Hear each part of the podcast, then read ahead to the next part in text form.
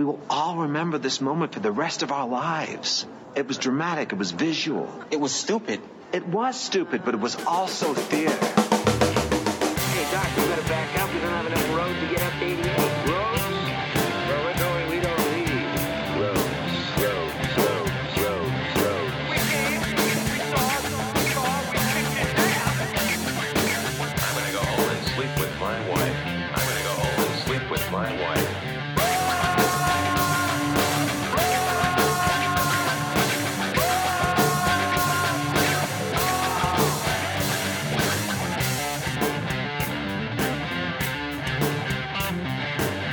Welcome to 50 Films, a podcast where each week we watch a movie and decide if it belongs on our list of the 50 best movies of all time. Time of all time. All time. All time. all time. Can we do can we do all accents? I I would I would highly What's the caution- opposite what's the opposite of against it. recommend? yeah, highly caution against it. Discourage. We discuss everything from, you know, classic movies to modern blockbusters, everything in between. I'm Bobby, and I'm here with Brian. Brian. Yes. We're great Um, at this.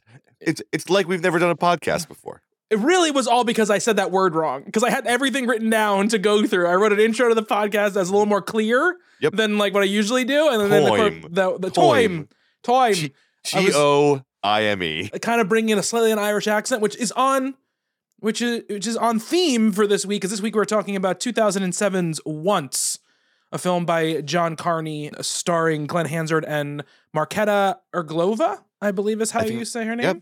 I think I think you nailed it. It's a musical. I guess it's a a musical romantic drama. I would say. I mean, but but aren't aren't musicals and romances inherently dramas? I wouldn't say so. No, they're musical comedies are that's a whole genre, Brian. Right. Because you usually you say, "Oh, this is a musical comedy," yeah, yeah, yeah, yeah.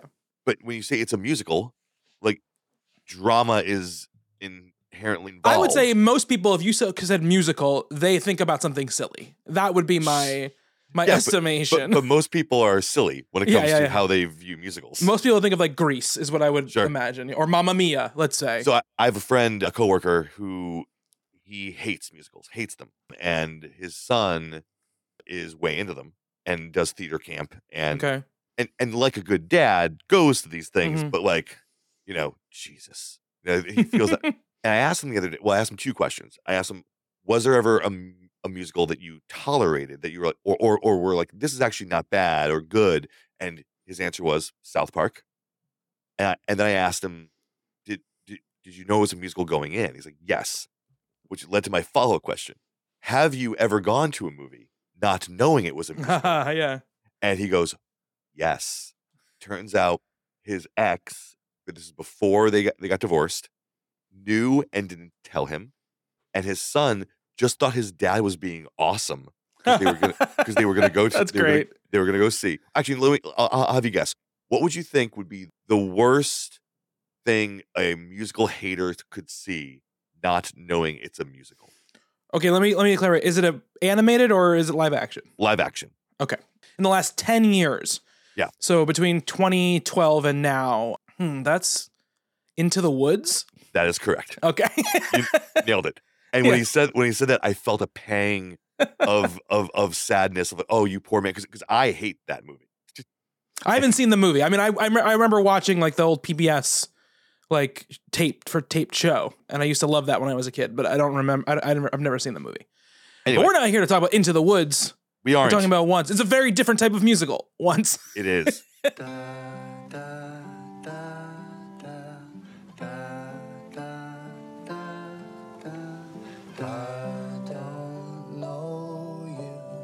Who'd you write this song for? She's gone. She's dead? No, she's not dead. He's gone.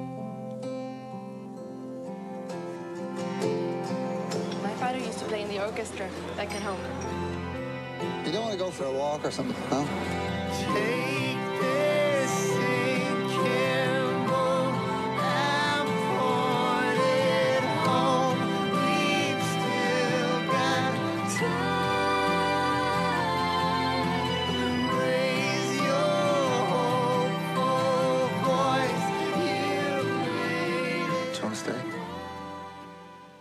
To stay? Have to go now. Stay the night.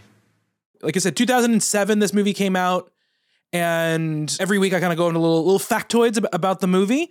So John Carney, the this was his first feature film. I believe he's directed three.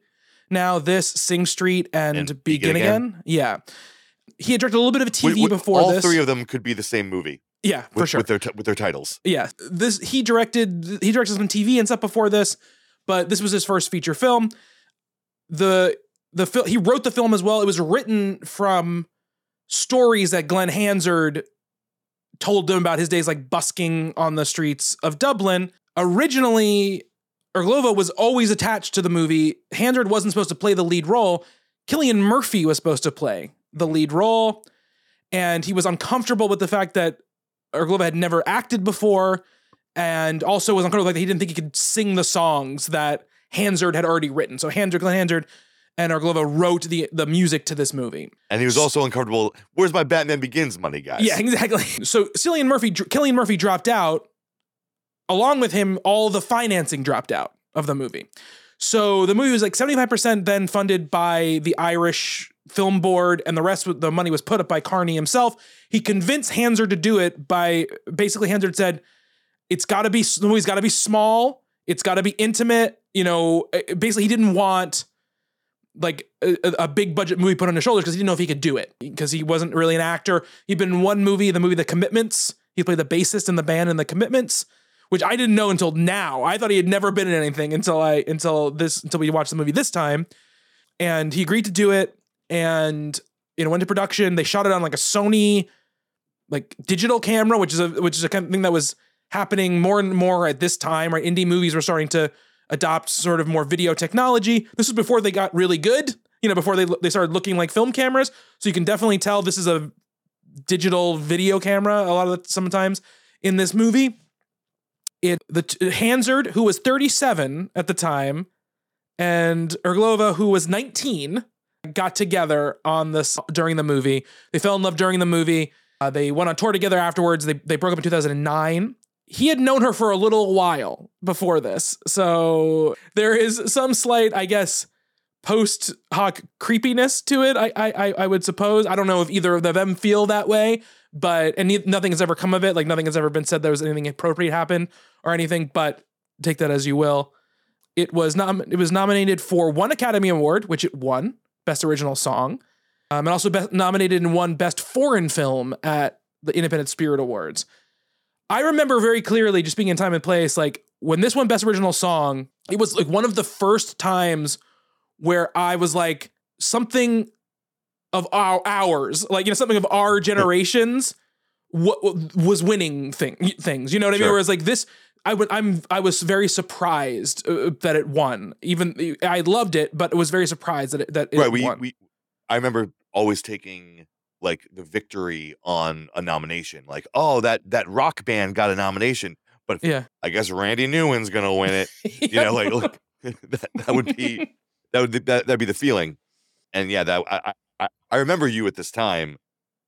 It was it was like your your daily routine featured this song. Like Yes. this song was was was very much part of your life in that time. The whole soundtrack was part. I used to listen to the whole soundtrack. I I love the soundtrack. I love the movie. It was 2007. I was in grad school in New York City, so I got to go. I saw the movie in the theaters in the city. It was just like a really wonderful experience. I remember I went to seeing the pictures. I went to the picture show. I remember seeing the trailer a couple months before. and being like, man, I got to see this movie because I was in film school. This this sort of like independent, sort of down and dirty movie was very appealing to me. In fact, it was a musical was very appealing to me as well. And I remember seeing it and loving it that year. I don't remember how it ranked in my like top ten that year. I'm sure it was very high. Um, if I could go back and find that that top ten, That that would have Um, been the first top ten we ever did in podcast form. it's true. So I might be able, I might be able to go back to old audio files and, and Because find it. I was at a loss that year, and I think I said my favorite movie of 2007 was The Bourne Ultimatum, okay. which which it's not. I think if push comes to shove, it's going to be Zodiac. I would say that that oh right that was the Zodiac year. Bourne Ultimatum was probably my top ten that year. Probably I would say. I don't think we ever did our like retrospective 2007 podcast for talking movies back when you were doing that. Um, okay, so Ratatouille was out that year. Hot Fuzz came out that year. Michael Clayton came out our second 2007 movie. Super Bad, No Country for Old Men, Zodiac, There Will Be Blood. Okay, so I I can kind of see my my top ten sort of Yeah. Diving Bell and the Butterfly was definitely very, very high on my list that year. It was a Juno. Uh, So yeah, it was it was it was a it was a good year. Um, and I saw a lot of movies in the movie theater because I was living in the city, so like I didn't have to worry about it going wide for me to be able to see and stuff. kids, like that's that's really what we're trying to do here. We're trying to tell you how cool we were 15 years ago, and this is not a lie. It was like Brian, you need to come over and watch the diving bell on the butterfly, we did that and for a podcast. and then I did. I know, but but but that was still what my like Friday night was. oh yeah, yeah, yeah, yeah. you know, We were so much cooler then than we are now, even though that sounds super lame. I know. I know.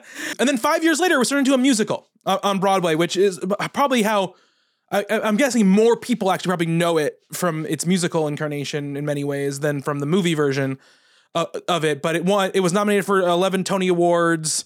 Christine Milioti, who you know, the mom from How I Met Your Mother, and she's been in a bunch of other stuff now. Um, that's where she that she kind of made her mark in, in that. It's a great movie that I, I love. You you I begged Brian to see it for 15 years. Yep, It's the one um, of the most Brian ass movies I have ever seen, and I could not understand. Especially in a time like 2007 when you were seeing so much stuff, why you like refused to see once. Well, I, I I I have a short answer for that, and we and we broached it maybe a little bit, Mhm. or maybe not on this show. That was my breakup year. I had a film going compadre who we saw everything together, and he just kind of disappeared. Mhm. And 2007 was the year that I my, I lost that friendship, Mhm. and it was like a dark year for me for movies. Like, I just didn't have the same drive that I, I used to have, and I I'd been waning on like how much I used. You know, I went to the movies like 200 times in 2003, but then like you know 150 in 06. yeah, yeah. It was still much more movies than anybody normal person ever yeah, would see. yeah, yeah. But but uh, there's so much stuff in 07 that just kind of like fell by the wayside. Yeah. Um, and and and I, I do remember you wanting me to see it, and I do. I I thought I had seen the first 30 minutes of it, and it turns out I'd seen the first like 16 to 18 minutes. Of it. Right. Yeah. Which we'll Um, get into because I, I I know why you've seen the first 16 minutes, but when do you think this movie opened, Brian? So I will tell you right now, this movie never was in more than 150 theaters in its entire run. This feels very much like a March release. You're you're close, but you're not quite there. It's a May release. Okay. Its first its first weekend was in two theaters. It was May 18th, 2007.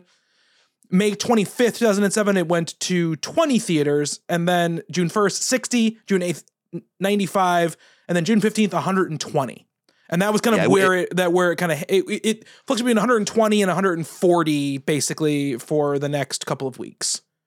I mean, it, it was available to me because I, I lived in a, Yeah. you know, not quite B, not quite C market city that had an art, a couple art houses, and I could have done it, and I just didn't. Yeah. So just so you, the the weekend went to 120 theaters, which is basically its wide. Uh, let's call it its wide like release. It was it was June 15th, 2007. I'm wondering if you have any idea what the number one movie of the year, the number one movie of the weekend was. Oh, oh, in June 07, Yeah, June 15th, 2007. it's It. Transformers. Fantastic Four: Rise of the Silver Surfer opened with That- 58 million dollars I missed June, Transformers by a week. and then the rest of the top five was Fantastic Four, Ocean's 13. Can you go? Can you go to the next week? Yeah, sure. I want to say Transformers is, is that next week. the 22nd. No, it was July 4th. Oh yeah, because the, the 22nd is Evan Almighty was Yep. the number one movie Okay. with 31 million dollars, followed up by 1408 with 20 million dollars. Summer blockbuster right there. Summer there. blockbuster right there. Uh, so July 4th, so it would be July, yeah, July 6th, 2007. Okay. Transformers opens with 70 million dollars. okay. So yeah, so kind of know our our places and and where we were when we saw or didn't see the movie. Brian, we haven't talked about this at all. Brian did not did not send me a, a preview of how he felt I about didn't. once. I didn't. So, what did you think about this 2007 film? Well, th- this is this is a mistake, but it was due to being old and tired.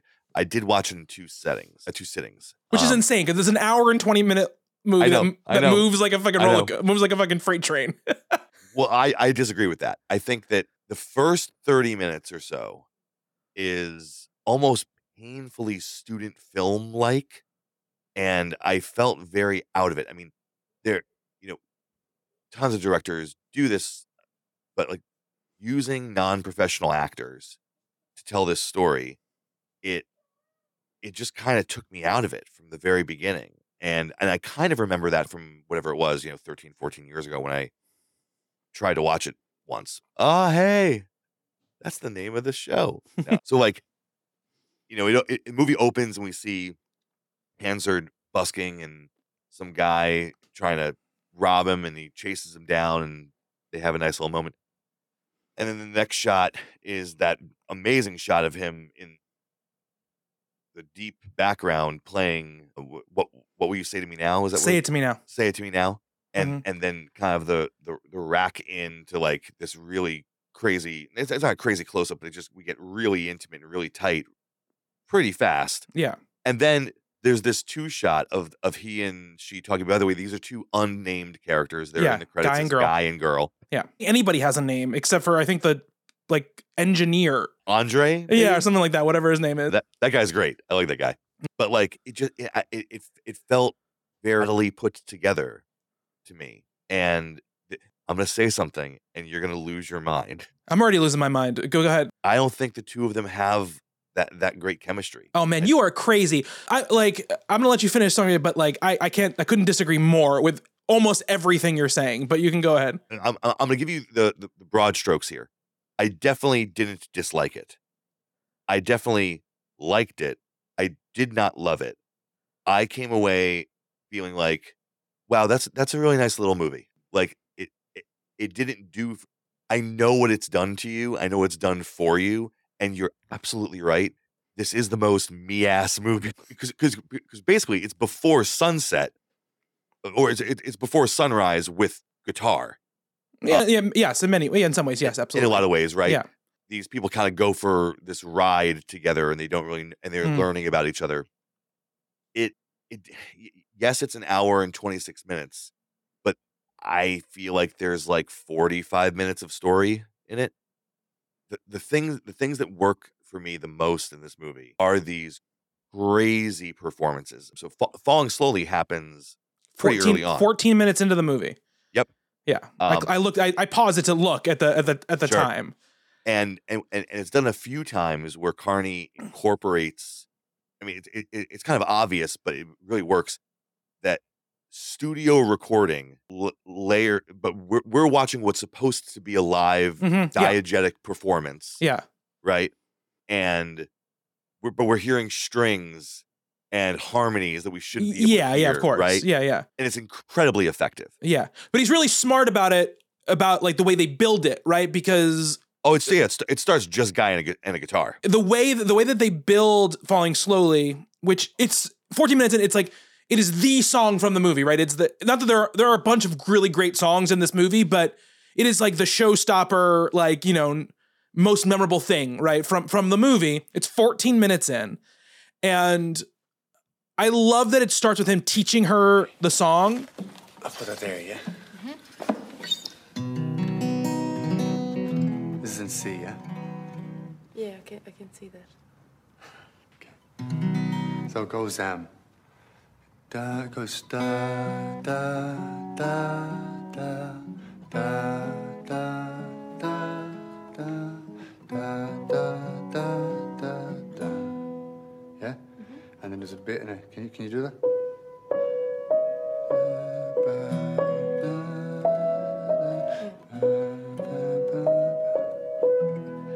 Brilliant. And then there's another part that goes uh,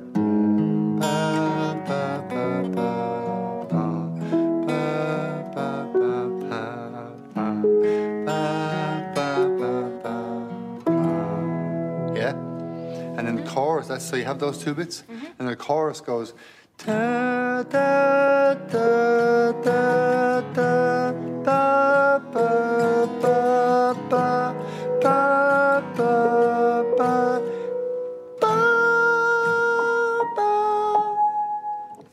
da da. That's it. Perfect. Brilliant. So do you want to give a spin? Yes. Okay. Two. You know, it, and teaching her each part and teaching her like this is the first part of the verse, the second part of the verse. Here's the chorus. Yep.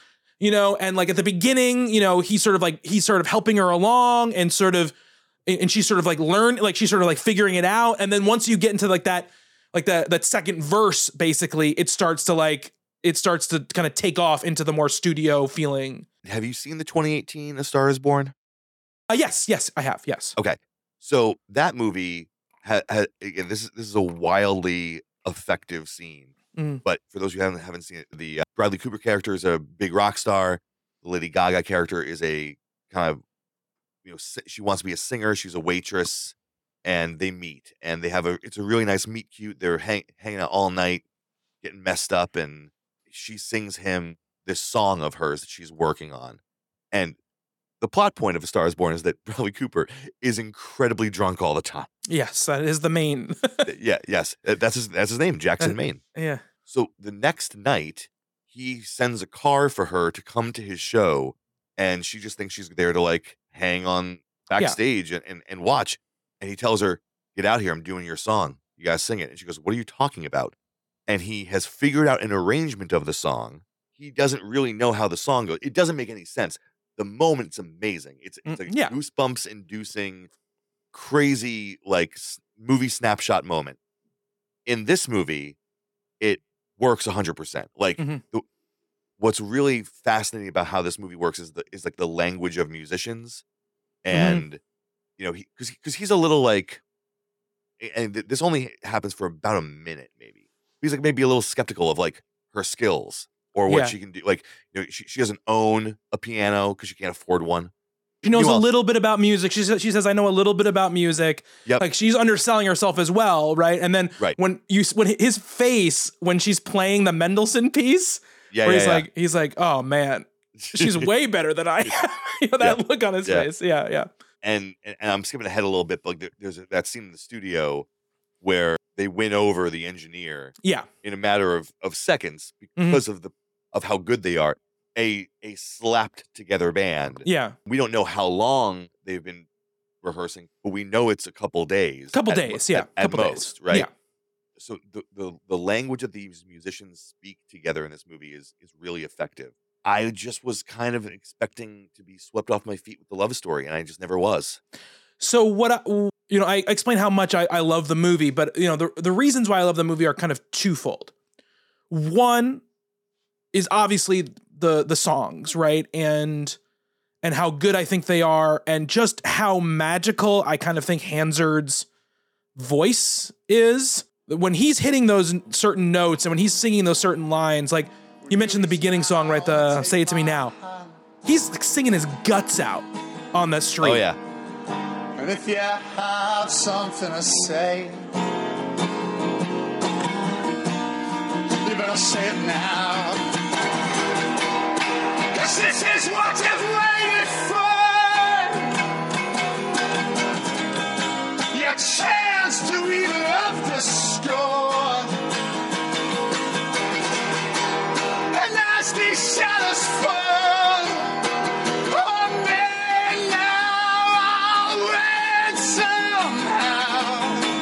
yeah. for me watching it i can feel like every hurt this guy has ever had in his life right in that moment and that's because he's a great performer right and that's and that comes through in, in those moments and then just stuff like that the that note that he sings and the quality of his voice when he sings that the the, the word time in in falling slowly it like pierces through my entire I being Just, I just got the goosebumps. Uh, you know You, you just said a word. so that, that's part of it, right? And I think you know we'll talk about other songs as we, as we go through and talk about the movie, but the songs. The another part of it is, for me, yes, they're not trained actors, and yes, they are not. The, the thing isn't the movie isn't constructed in a a big budget or even you know kind of middle budget Hollywood way of putting together a movie, and I'm not saying Hollywood in like a derogatory sense. I love you know movie ass movies right like I, I i have no i don't i don't i don't have any derisive quality to you know a- any movies that are made in, in with just really skilled craftsmen who are really good at their job have a, have a good budget and have the the crew the crew around them to make like you know really solid visual movies with the cast of actors who are highly trained and, and are and are very good right? But it's the person it's the personal kind of dirty down on the ground sort of nature of this movie that I think gives it its magic to me. If if there was somebody else playing Hansard's part or playing or playing Irglová's part, would they technically probably maybe be better actors?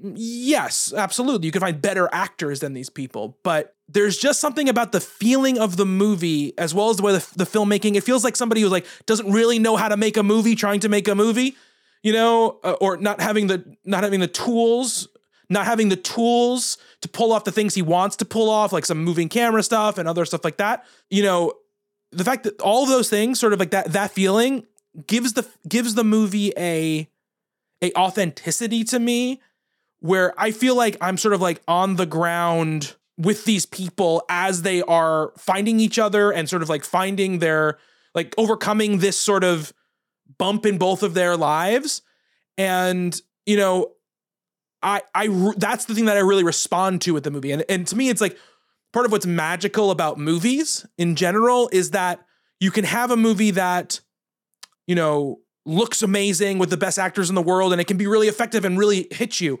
And then you can have a movie that's made for, you know, $200,000 shot with a shitty camera with natural light that has the same effect on me because I feel like I'm experiencing something that you can't replicate in a bigger budget type of situation. And and I think that's one of the things that really really hits me about the movie is there are these moments where I I just feel like there's a camera put down in front of these two people and they're just and we're just seeing their sort of relationship develop, romantic and friendship develop at the same time.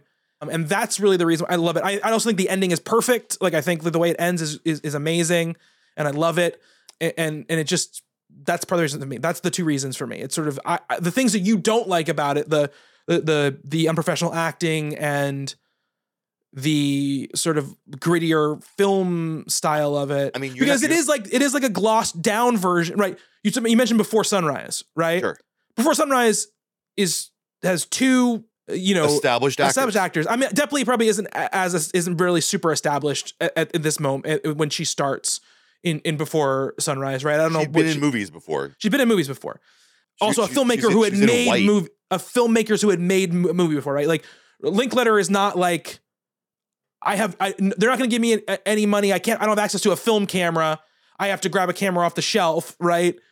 Th- that's not what. That's not what he is, right? So it's like the com- like for compared to this movie, it's the glossed up version, right, of of this movie, and and I love that movie too. But for for me, like this movie, if this movie was shot beautifully, like with a beautiful camera and had two great actors in it, I don't think I would love it as much as I as I love it as it I'm not, exists. and I'm not saying that I want that. I'm I'm saying eh, I'm not even saying that everything that you've explained of what's for you is wrong in any sort of way. I'm saying it, I'm saying it doesn't. I didn't get that switch flipped. Mhm. It didn't do what it's done for so many people to me. Yeah. You know, there and I mentioned you know moments of these songs that are that we're seeing. Those are the songs that are doing it, right? Like just because Yeah, but the songs are part of the movie. You can't you can't you can't say you can't say, "Oh, the movie would be bad if it didn't have these songs." Like they are intertwined, they are one. You know what I mean? Like that that is part of the movie. Like okay, would you be would you he's like, "Oh, like I don't know, I'm trying to think of a musical. If you took out the songs, it wouldn't be as effective." Like what No. like what does that mean? okay, it's it's probably an assumption that I have made that is completely unfounded, but this is kind of how I, I feel. Yeah, yes, it won Best Original Song Mhm. because I'm assuming it had not been published anywhere before. But I don't believe that Glen Hansard wrote these songs for the movie once. He did though. I believe Glen Hansard wrote these songs and they built the movie around it. Okay, but you're saying that out of with no knowledge of whether or not that's true or not. It's it's what I've Okay, what I- but what, okay. what we Brian, can I just interrupt you? What Yeah. we've learned over the last couple of years is those kind of assumptions are the wrong assumptions to make. Like you can't sure sure sure sure no no, no I I want to do this. I want Yeah. that's probably so. tr- I'm trying to think of a good example of this. Like I mean, all I can say is that of, of what Carney has said, which Sure. is he wanted this movie, he wanted to make a movie, uh, this movie, and he asked Glen Hansard to give him anecdotes about being a busker and, and write and compose music for the movie. That is what he has. Whether Glen Hansard was like, I also have a, I have a couple of songs that I haven't released yet that I would like to put in this movie. You know, that's another story. I you can't speak to that or not. You know what I mean? But all we can say is about what, what has been said, uh, you know, from the the people who created the movie. I'm I'm trying to find. I'm I'm not trying to justify what I just said. I'm trying to explain where that feeling comes from. Of like I let me go down this road for a second. So, Springsteen on Broadway. Okay. Did you watch it? No, So you know what it was though, right? not really. I just know he did a Broadway thing. he, I don't he- know. He, he did like a few months, maybe it could have been maybe six, where he was going on stage, you know, six times a week and Mhm. telling, you know, kind of his story through his songs. Right. Yeah. Yeah. Yeah. two- Yeah. two and a half hours, whatever, right? So, you know, winning a Tony for that makes sense because he was on Broadway. He hmm gave us a performance, right? But they put it on Netflix and then it won an Emmy. And I'm like, all you did was point a camera at the thing that was on Broadway. Yeah. That happens all the time, though. I don't know what you what you're even talking about. Like that happens all the oh, time. Uh, okay, so it didn't Because if you're going to tell me it doesn't take skill to film a live event, then you know there's somebody directing that. There's somebody Oh. choosing camera angles. There's somebody mic- like you know, mixing that audio. There's, there's No, a no, no. lot of my, of my- my- craft. My, my issue is is with Springsteen having the Emmy. Okay, well, what, what, I don't want to litigate Springsteen having an Emmy f- over once. I don't understand what the what the What- comparison is. where, where I was trying to go, and I, I'm not, I'm not gonna be able to get where I want to go. Is is that I I think I thought that these were like frame songs that were reappropriated, or just like things that were laying around and not written for the movie. And I don't know why I thought that. I mean, I'm sure there are a few of them that probably are right. I, I'm sure, Sure. that there are ones that he had written before, or have been, or have been, you know, on the table as being frame songs that were used for the movie. The Frames is, I said at the beginning, but the Frames is the band that Glen Hansard up fronts. Right. He's an Irish band, Not to be confused with, the Swell season, right? Which is which was the the his gr- duet, his duo Yeah. with her. yeah, with, with Tate Torvo, which I saw at Radio City. Oh, you Hall. did? Yeah, I saw Oh, the Radio oh. City Music Hall. Wow. Yeah, yeah. He sang, and he sang "Say It to Me Now," unplugged. I, I was gonna ask you that. Yeah, Like, he just he pulled a thing and he just he just fucking I was in the back and he just like belted it out and it was like unbelievable. I feel pretty lucky. So we so we saw that once. We saw Guster yes. unplug and sit on the on the end of the stage and was Yeah. Jesus on the radio, I think. Yeah, I think it was. Yeah. Right. Mhm. Matt Nathanson, a guy I like a lot. I've seen him do the last song, it, like going into the crowd with the guitar and be unplugged. And are you familiar with Straight No Chaser? I've heard of them. Yeah, I don't know any of the They're a cappella group. I don't know any of them. I don't know them. But Jill and I, I see them every year, Okay. and uh, so this would be their f- the fourth show I've seen of theirs, and it was probably my least favorite. I mean, It was Mm. easily my least favorite until the encore when they stood in a circle like you do in the a cappella group when you're in Mhm. college, right? And they did "Oh Holy Night" literally unplugged, and I'm like, well, that was that was worth the price of admission. Right. Yeah. Ne- next time, can we just do this 10 minute show and I'll, I'll, I'll be all set? Yeah. Yeah. So I, I think I mean, that, that makes sense, right? That, that maybe, maybe if I have this predisposition towards, I don't know, that, that the, the movie is a little bit of a cheat, that it's not, you know, I mean, also though, you like you you love Moulin Rouge, I, yeah, but, but and those are uh, those are un, un, un, inarguably songs that already existed. They put into oh a yeah, movie. of course, of course. O- well, other than the ones that Other than the didn't. one, yeah, yeah, they didn't. Yeah, yeah, yeah, yeah. no, I, I, I, I- I don't, I don't know where that comes from. I'm talking myself in a circle here. I mean, I know it's okay. I'm fine with like Brian. Like I'm fine. Like I was talking about this, and you not liking or not not disliking the movie, but not loving the movie. But you know, It doesn't make any sense to you why I don't, which is w- it doesn't make any sense to me. But like I'm fine to with. you'd like to figure it out. I'm, I like to figure it out. I would like to just you know, obviously, like you know, not not not like throw accusations around at the creative team that they like they were lazy or whatever. Well, Um, well, well, I well I, I do think there are shots that are super lazy in this movie. What I don't think it's lazy. See, the thing to understand, like, I don't think it's laziness. I think it is someone trying to make a movie who has never made a movie before. I don't, I don't, I don't think, I don't think that it's a situation that they're like, oh, I could have gotten a better shot, but I did this one because I didn't feel like doing anything better. You know, I think Okay. he just figuring it out because there are sometimes laziness where the the shots. wrong word, but but but it, it, it sophomoric perhaps. Yeah, well, Like, there's don't know. definitely a lack of of, of filmmaking, like there's that shot technical when, filmmaking skill. when he when he when he steals his dad's bike and he, Yeah, yeah, like, like and and they and the camera comes from the ground up and when they're, when they're when they're taken off, hmm and it and it feels like it feels like we're light as air, and it fe- and Mhm. and and we're moving like for the first time. It feels like we're moving, and I don't feel any like anything kinetic like that in in the rest of the way the shots are put together in the movie. Like Yeah. that, that that was a breath of fresh air to me. Yeah. I mean, there's times like that motorcycle scene when they go to like the the be- when they go to like the shore. There are definitely things. There are definitely times where I think he's got like a artistic vision for for the for shot composition, and I think other times it's just like I don't know. I'm just gonna shoot this scene however I can shoot it, and we've you know we were we're using natural light, and I've got this amount of time, and I'm just gonna do it. Sometimes like I also read like they use a lot of long lenses because they didn't have any permits to shoot in Dublin outside, so they had to shoot everything. That'll with, do it. Yeah, with long lenses and stuff like that. You know, it's funny because I haven't seen either of the other movies, and I know those are much more traditional, like at least middle budget, you know, funded movies with actors in them, especially Begin Again, which has I think Ruffalo and Kira Keira Knightley, In, it, in it. Keira Knightley. Yeah, so I'm pretty sure. So anyway, so back to the we meant talking about the filmmaking style, and you mentioning you mentioned before about the relationship between the two of them, and the the thing I like about the relationship between the two of them is when I was watching this the other night, and she showed up, I had this moment of trepidation where I was like.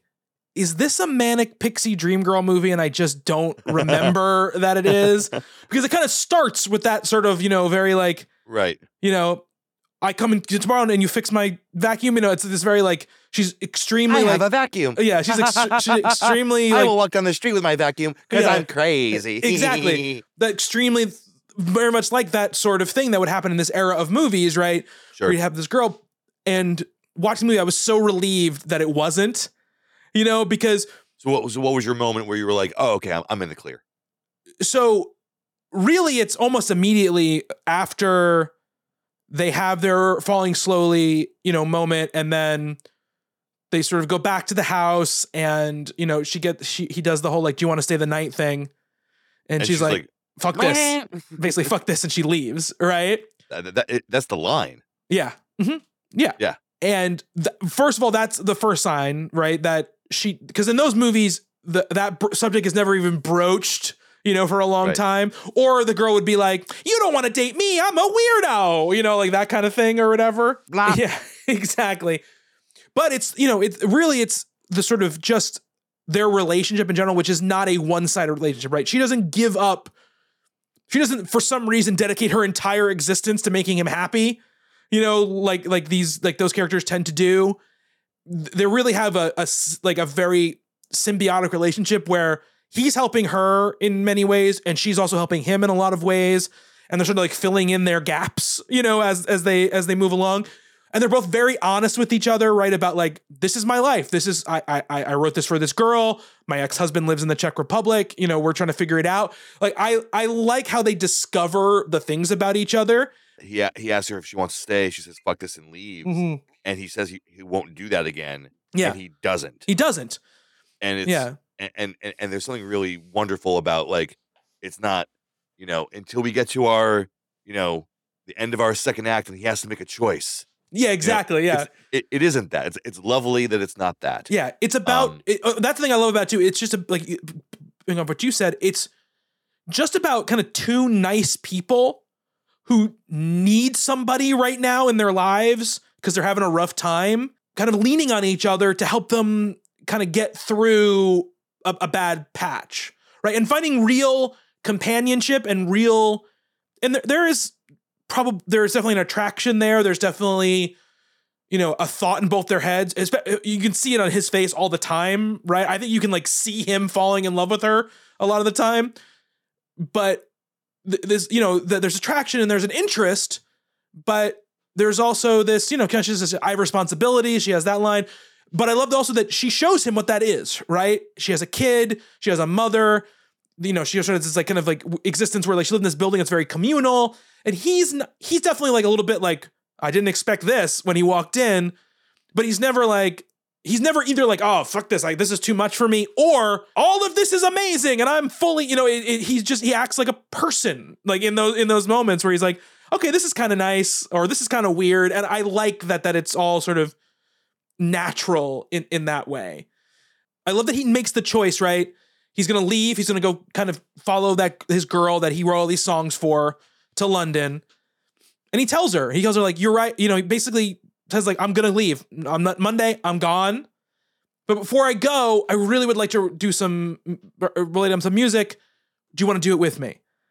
And you know, she's like super pumped about it. Like I like she's like, "Oh my god, I get to do like that's amazing. I'm so happy." And and then she helps him get the loan and you have like the the loan guy who is like playing the guitar. And I just all of these moments I just really I just really like how small and intimate they are and how they never it never falls into like you said someone's got to make a choice it's me or him like he's not here i'm here like no big conversation between the two of them. You know it's just they kind of both understand how each one feels but they know there's a timer with him he's leaving. There's that one moment right where he's like you should come with me to london. And and then but kind of she's like "Mm, that game's not feasible you know? She, and Yeah. and it's not like a big dramatic moment. He's not he's not like super angry about it he doesn't cry. He's just like yeah you're probably right. Like you know they they they kind of are just mature about the the whole thing and i really like that about it and it's not like it's also not we cut this demo like we have a chance to get this get to this record executive by 2 p.m on monday you know for the Sure. record to get on the radio it's just sort of like no they want to make art to make art because they're good at it and and it, and it deserves to be heard I'm gonna be the jerk here. I'm I'm gonna be a big old jerk, and and please please don't do the thing that you do, which is, you know, blow it out your ass, Brian. I I, I don't want that. All right, but like, we know the, the movie opens and he is, you know, playing for street change, Mhm. you know, and the guy steals his stuff. You know, it's, it's coins on the ground. Doesn't have much money. You know, he gets he's getting by. He's trying to make a living just by playing music. I guess he has the job with his dad, but yeah you have family business, right? we don't really know how much money he has right we just know that he doesn't have a lot of money You know, right, he can't afford can't afford to pay two thousand dollars for a weekend studio session out of his pocket. right, exactly. So he gets the loan. We don't know what that that loan amount is for. Right? No. R- really, like the most wonderful moment, the most wonderful non-musical moment of the movie is the ending Mm-hmm. where he gives gives her a gift. Mhm. Did he? Is that just from the loan money? It could be. He could also have. You know, we also don't know how much that piano cost.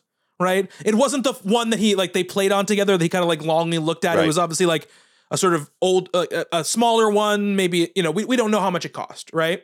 We also know that his dad gave him a couple hundred quid for a place. So we don't know if he's spending that on on the piano. Okay. You know, I don't know where he gets the money from. But we also never get the thing where he's like, man, I can't afford to buy lunch today. You know, he doesn't have that, you know, that moment. He wants the money from that the busker that, that the, the heroin addict is trying to steal from him. And but he ends up giving away the the, the biggest chunk of that money to this guy. And, and maybe maybe that's another like weird miscon. I I I I know he's not homeless, Yeah. but but I also feel like he's very poor. He probably he definitely is not wealthy. That's for sure. Yeah, but then again, she but she's living with her mom and her daughter, and you know, and and has to steal from her daughter's piggy bank to go buy batteries. Yeah. Uh, that's a cool moment too. Like getting the again back to the, di- the diegetic stuff. Like she like she asks to work on a Yeah. song of his. Yeah. and you know he and he tells her he tells her that the Discman is not long for this world. Mhm. He's like- and she's like, "Ah, that's fine." Goes gets batteries, and then she's like, she's working on it in real time for us. Like that's a, Yeah. that's a cool thing. Yeah. Fuck you, batteries. That's what she says when they die. We've all been there. We've all been there for sure. Looking in the remote and the battery's not, and the battery's already being taken out of the remote because they already got used for something else. Oh, been there. Yeah. So I, I, I think he's the sense I get is that he lives with his dad, Rent free. right? But also partly for his dad, right? Because his mom Sure. has died. His mom has died. And when he's leaving, he kind of seems like he's res- hesitant to leave, right? Are you sure you're going to be okay? I can put it off a couple of months. You know, all of these kind of things. So my guess is he has probably a little bit of money, you know, just not enough to eh, take two thousand dollars out of his bank account to go do a studio session. That scene where we're, we're talking about. Well, it's, it's right after he has his dad listen to what they Yeah. recorded. Right. Mm-hmm. I'm gonna get very raw right now. Okay. That scene fucked me up Okay. because of my own relationship with my father. Again, my father is not a bad guy. My father is probably probably has some undiagnosed thing that make him the way that he is. hmm Yeah. But I made a record almost 20 years ago. And I came I just like that. I came home with the master and I put it on, you know, I pl- plunked it in the stereo and played it. And he said, "That's nice. Look at this eBay auction I won." Uh-huh. And have I ever told you that before? N- not that exact story, I don't think. Uh, You've told me Um, stories like that before, but not that and, story. And, and- I mean, I, w- I was away in, in Pennsylvania for six days, you know, from scratch, my song, and I had them on a CD. hmm And that was my dad's reaction. And so I'm watching this scene with trepidation of like, please don't be a dick, please don't be a dick, please don't be a dick. and then he goes, it's fucking brilliant, yeah, yeah, yeah, yeah, yeah. you know? So I, that, that scene messed me up a, a, a bunch because I, I, I'd been there and, and I did not get the reaction that Guy got. Yeah, yeah. It, and it's a really nice little scene, right, between the two of them. And what I like about the movie, just what we were talking before, like we don't get big scenes with his dad, right? But it's not a typical relationship you see in a movie like this with a dad, right? There, there's no annoyance with him. There's no it, either way back, you know. Well, it I mean, we, we get maybe four, four or five scenes with him. yeah, and like it, it there is an arc there though like when we first when we first see him in the shop it, it's almost like you know cantankerous dad doesn't like me doing doesn't like me playing my musics yeah, yeah, Yep. yeah. and none of that said i just Yeah. it's a feeling i get right, Right. and then But is it a feeling you get because of the way movies have trained you to think about like probably working class dad with guy who plays guitar? You know what I mean? but but Yeah. then we then we've got the vacuum cleaner being fixed yeah, and and he and Hansard's like no charge and he's Yeah. like well hold on a second yeah, like a little charge A little Like, charge. a little charge a little and then charge. and then we, we we we move to like him bringing in food for the band while Yeah, they're yeah, while they're rehearsing and, yeah, yeah. and and so he becomes more and more endearing as the movie goes on For sure. Yeah, absolutely. and that's definitely got to be on purpose oh yeah, absolutely. But I but I I, I would I think what again what I love about it is you don't get but you don't get like a big scene where they talk about the mom the, like the mom's gone. You know, the, they don't the, none of those things exist in this that, movie. that latch on the dishwasher yeah. God, that movie. Anyway, you don't get any of that, right? It's that's just crazy yeah it's just it's just this very we see little like snip it's, it's almost like documentary like how we kind of see these moments play out between th- this family they see where he's kind of like no go like please go like it's about it's like it's it's about time like what are you doing like go but you know I, I think he's like what i like to his he has that moment where he's like did you you wrote this? Like you know like this is great. Same moment with the, the, the engineer right? Where he's where he's like he that moment where he takes him like takes him like you know 20 seconds to be like wait a second. Like i should not be reading this magazine. I should be like paying attention to what these people are doing. All right then. So, uh, whenever you're ready. Uh, okay, listen now for the click track, everybody. Uh, and away we go. This is uh, track one. Take one, yeah. All right, lads. Here we go. This is it. Yeah.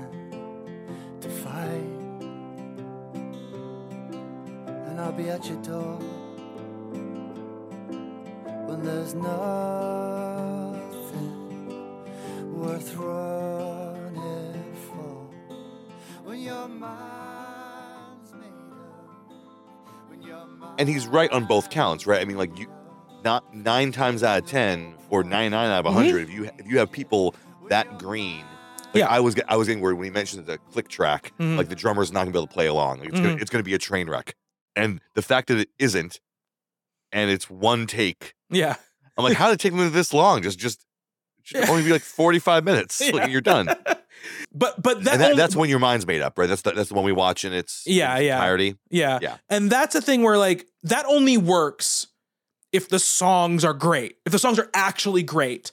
right? If the songs are mediocre, those moments don't work, right? And, and the fact the songs are great, it, it makes it work. And I love that about it. I love that, you know, it's like in movies, like this is the prettiest girl in school, and you're like, yeah, but the unpopular girl is way prettier than the than the prettiest girl in school in, in this movie that you made. You know, I don't believe what you're saying to me, but I believe here that this guy who's used to seeing like a lot of people come in and probably record very mediocre things, this guy comes in and he's super talented and he takes notice of it, right? And he gets really invested in making this demo for them because he's just kind of wow, like these people are really good.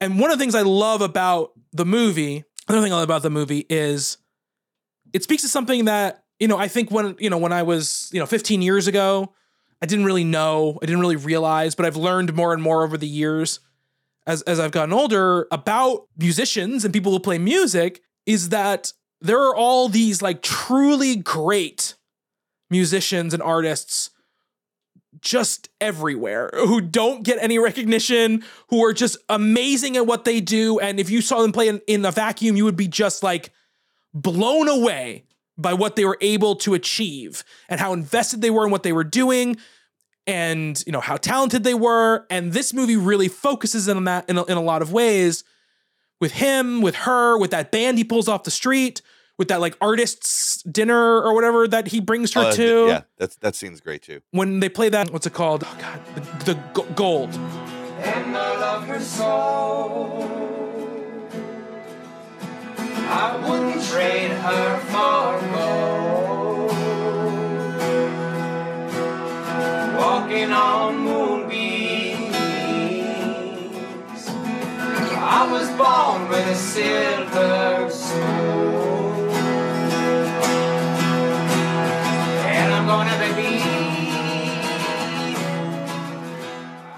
It like makes me want to cry and smile at the same time. I don't know what it is a- a- about it but I feel like a Mumford and Sons video. yeah i just love that appreciation. Going back to what you said earlier about like musicians talking like musicians and people you know speaking in music you know to, to each other. This movie has a deep appreciation uh, for that. I mean carney was a, was in the frames. Like so Oh, okay. Didn't yeah so you know so obviously like he he's a musician he has a background in it but you can feel that love everywhere. And that's why i say it's about it's just about them making music right? It's not it's not about there's no plan what to do with this cd when they're done with it. You know it's just we did this thing. I mean, you're gonna be very unhappy when that loan payment starts coming due. yes. But yeah you know and when, and when he says like when she says i talked to my husband last night and he's gonna come like you can tell that you know the the the guy character is slightly disappointed right he but he's also happy for her. but he's also happy going- for her yeah I'm reframing Mm. how I might like I I know I know you'll disagree with me, but but I'm I'm I'm wondering for me if I look at this movie as not about romantic love, but about you know, yes, there's flirtation there, there's the the hint of something that could be, but back to what you were saying, these two people just trying to like lean on each other. Mhm. Like that that relationship is I think that's what the movie is about. It's Yes. not about them actually falling in love. N- no i don't the- think it is either Which, which is the way that it was not only marketed, but how, how people have talked about it for Mhm. 15 years. Like, oh, watch these two people fall in love. Were they just talking about the two of them? like, yeah mostly yeah i think so you know, in, in real life? Because that's not what the movie's about. Yeah. The movie is about two people making a connection, right? A very strong connection in a very short period of time. And maybe they are they've fallen in love, you know what I mean? But love isn't an, isn't enough in this situation, right? It's not love about is a many splendid thing. yeah, it's not about we we fell in love and all that matters is our love and our our connection and that that it's gonna it's gonna it's gonna tear down the cosmos how much we love each other. You know, it, it is very much about these people having a deep personal connection, and in the end, going like, yeah, but like, I still love this girl who lives in London, and I have a husband, the father of my child, and I need to try to make that work. Maybe I still love him. It's just not the right place and time for us you know A- and I love the little scene between them where, you know, he's like, just come back afterwards. And she's like, well, the only reason I come back is like hanky panky, and that would be nice, you know, but it would be kind of pointless, is kind of what she says, right? Yeah. I mean, there's a there's a very similar moment in Before Sunset. Yeah. Yeah. He's like, come back anyway, you know? And, and she doesn't end up Well, well, he's a, he's a, he's a little like, what did you just say? Yeah, yeah. Come again. Come again. And, you know, she doesn't show up. And then he goes to her house and she's not there. And they just, you know, it's just sort of, it's over, you know? That's the fir- the only time that it's really apparent that they're getting around the these people don't have character names. Mm-hmm. Yeah. He asks your mom, "Is herself there?" I mean, that's like that's like a, a, a Irish like way to speak, Right. you know. But like a lot of times, like when you don't when you have a character who's unnamed or a character, it's, it's harder to do characters than Yeah. unnamed. Like it's you're you're on this very slippery slope where it can feel like a gimmick, like immediately. The, the worst recent offender of it is Ridley Scott's The Counselor. I didn't see that. Every character goes, "What's going on, counselor?" Couns- like they, they they say counselor for every time he's being addressed. And that- just give him a name at that point. But like driver in Drive is done very well. Mm-hmm. In the end, I it my wife watching it with me she- when the credits rolled, she's like, "Oh, they didn't have names. I thought Yeah. I missed something." Like, no, I mean, I, I knew we had never gotten it, Yeah. but it never bothered me, which was Yeah. which, which is hard to do. I mean, the time, like you said, it's it's the best version of that is when you don't think about it, right? Is the, Sure. you know the one like your wife had when the credits roll and you go, oh, Yeah, right, yeah. they never said their names. You know that. Yeah. That is definitely the best version of it. When when they call it out, like you're saying, that's the time where it's like, okay, guys, we get it. You're being clever. All right, they don't have a name. Yeah, I get how, it. How, how many times can we call him kid? Yeah, exactly. And yeah, that and then we have the ending right where he goes off and and gets on the bus and and just I, I just love the ending. Like he's not, you know, he, you can tell he's a little bit forlorn, right? He's excited to go, you know, but he has those moments where he's kind of like, "This is I'm leaving something, right? I'm leaving I'm leaving an opportunity that might that might be something to go after this other thing that I I know that I love."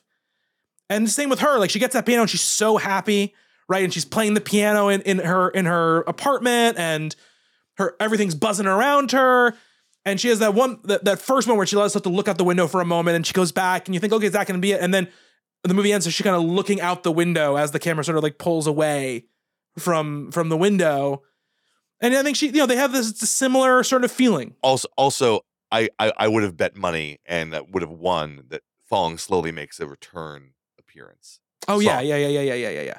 Because I'm like, yeah, it, ca- it happened so early on, like, Yeah. and and and it's played again, Mhm. and it's and it's got to be that. I mean, you do it right. You know, that moment in the editing room where you're like, and now, Yeah. and and and, and directed by, and oh, Yeah, yeah, yeah.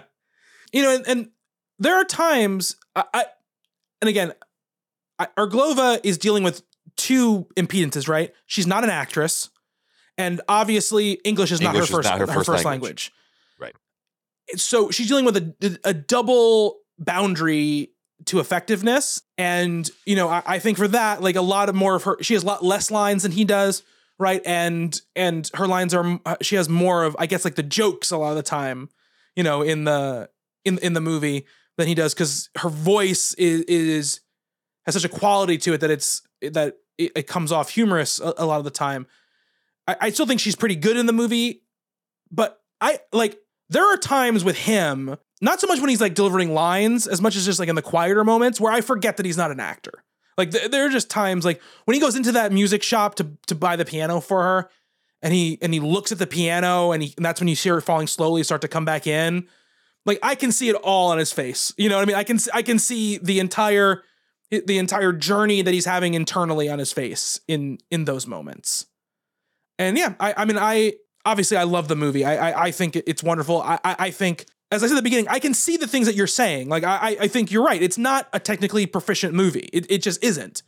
But for me, I just don't care that it isn't. I guess it it it, it adds, like I said at the beginning, it adds for me to Sure. what to the effectiveness of, of it.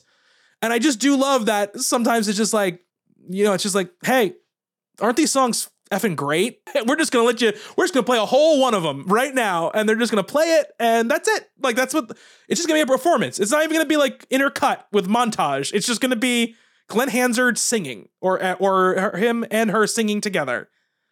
And I once upon a time I did own a guitar that was also a Takamine hmm that was maybe, if I'm being generous, twenty percent as messed up as his is. Yeah, I th- I thought of that guitar when I was watching it for sure. And that guitar was stolen ten years ago. Yeah. And I hope that someone. Nope, no, I'm not gonna say anything bad.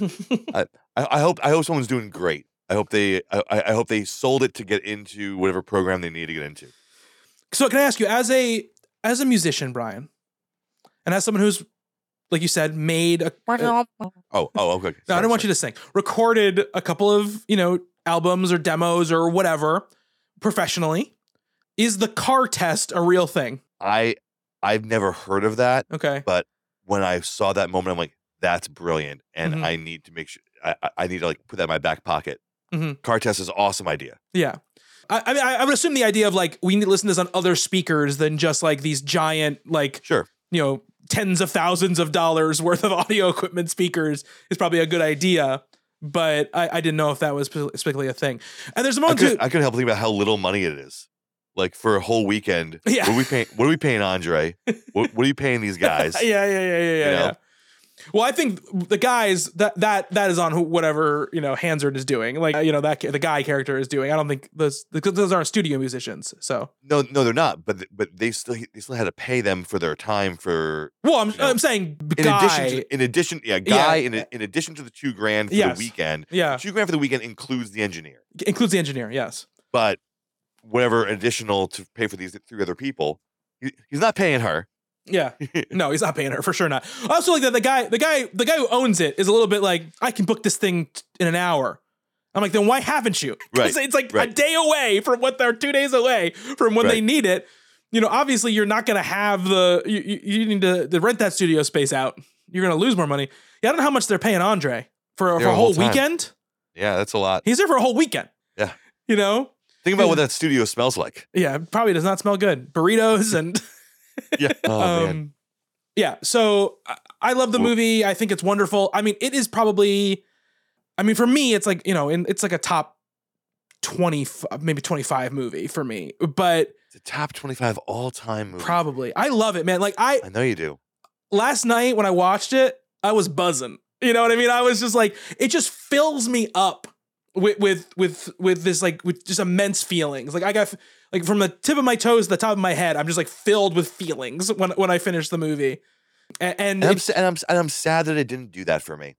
You know, I mean, maybe you should watch it in one sitting when you aren't exhausted. Yeah, but but but, but sometimes you know, like I was I was thinking about that today before we recorded. I was like, this this guy screwed up so bad by showing his hands so early with Tick Tick Boom.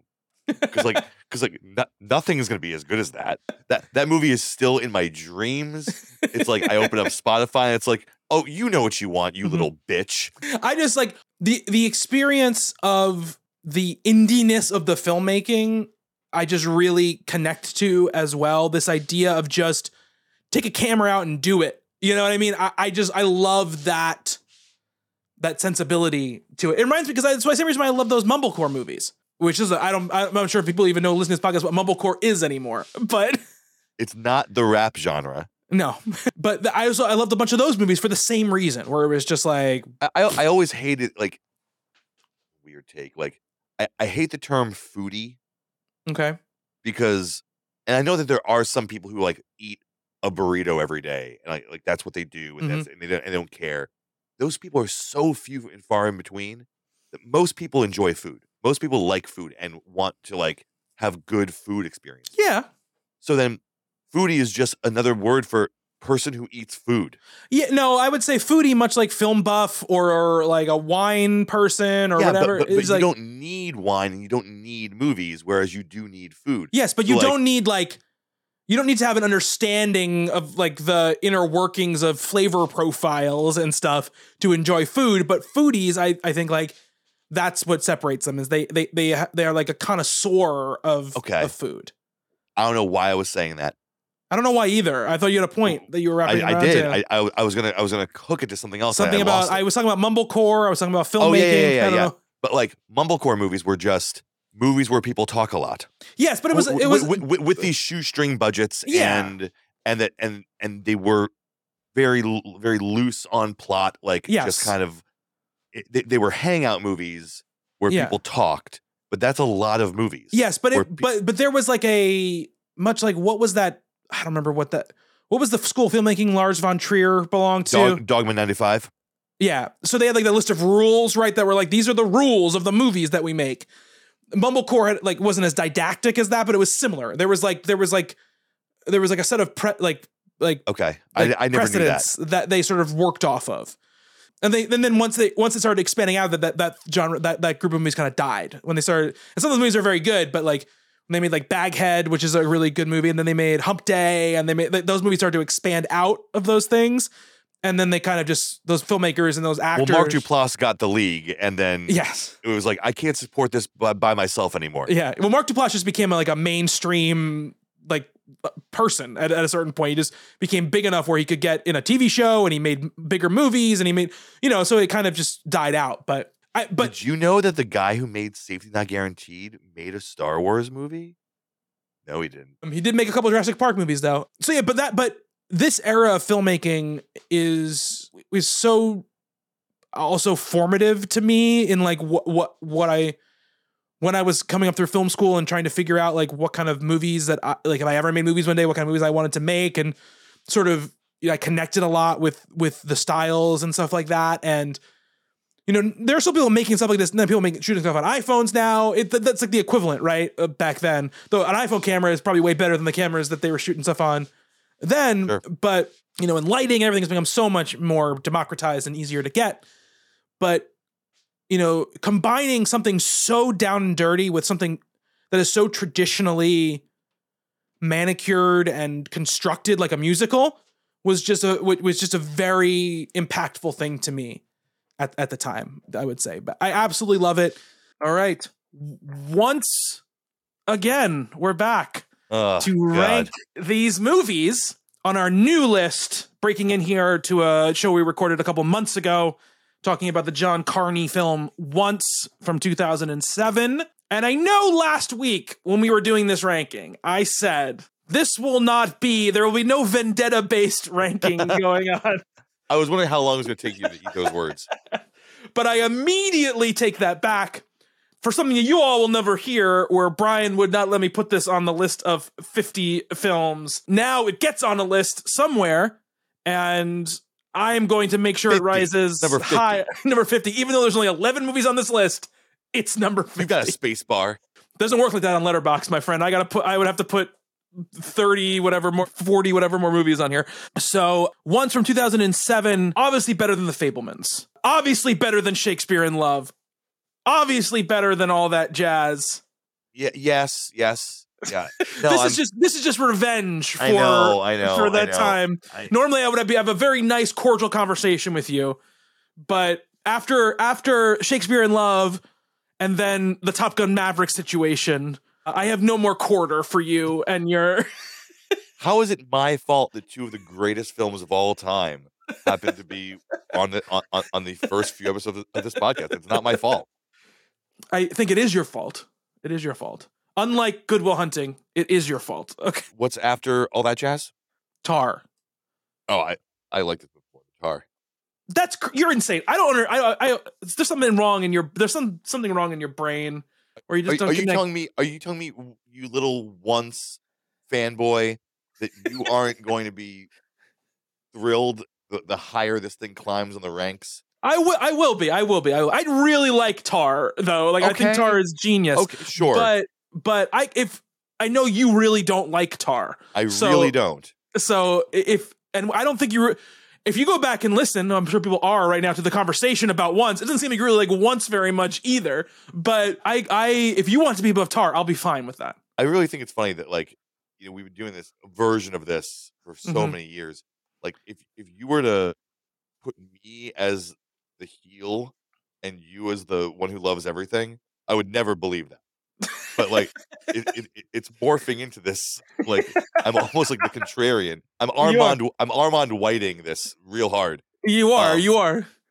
You so, are. right, what, so what's above Tar? Michael Clayton. Okay. Yeah, I'm I'm I'm great with that being nestled right there. What what number would that be? It would be at number seven right now between Tar and Michael Clayton. You good with that? I'm good with that. Yeah, yeah, yeah. So we didn't run the I didn't run the list last time uh, this at the beginning of this, but I'll quickly I'll now I'll do the new list, which is now 11 movies long. Uh, the Fabelmans at number 11, Shakespeare in Love number 10, number 9 All That Jazz, number 8 Tar, number 7 Once our new entry, number 6 Michael Clayton, number 5 Women Talking, number 4 Top Gun Maverick, number 3 The Banshees of Inisherin, number 2 Everything Everywhere All at Once, and number 1 still remains Tick Tick Boom. So I know you have, you have one and four mixed up. Oh no no no no no no no! Even you would I know. not place Top Gun Maverick above Tick Tick Boom. even even you would not be so bold as to be this much of an asshole. Ooh man, I'll take Jonathan Larson over Lady Gaga any day. That's my hot take. And or OneRepublic. Those are the two biggest songs from that movie. I, I I just learned I think last week that that song that gets played when they're playing like beach football or whatever is a OneRepublic song I did not know that. And was a new one. It's because of my son because my son knows the song. Okay, And he was like, "Oh, I like this song, Daddy." And I was like, "Oh, okay." And I heard it. I was like, "Oh, this seems." I'm picturing in shape people playing sports for some reason, and then I realized what it was from. All right, so that's gonna do it for these rankings. Do you want to share, Brian, how people get in touch with us? yeah, you hit us up at, at 50 films on TikTok. That's where we put a lot of content out there. But if you're if you're more of a geriatric millennial like us, you can go to the old Twitter at at 50 films pod. That's also that on Instagram at 50 films pod, all spelled out F I F T Y. hmm And that's also the email address at gmail.com. If people want to reach out, if people really want to be geriatric, they can reach out to us via email there. All right, that's going to do it for the show this week. Next week, we come back and we talk about the Milos Forman classic Amadeus and see where that ranks in our, our list of the best movies of all time. But until then, thank you, Brian. Thank you, Bobby. And thank you to everybody who is listening. Until next time, be good to one another. Later.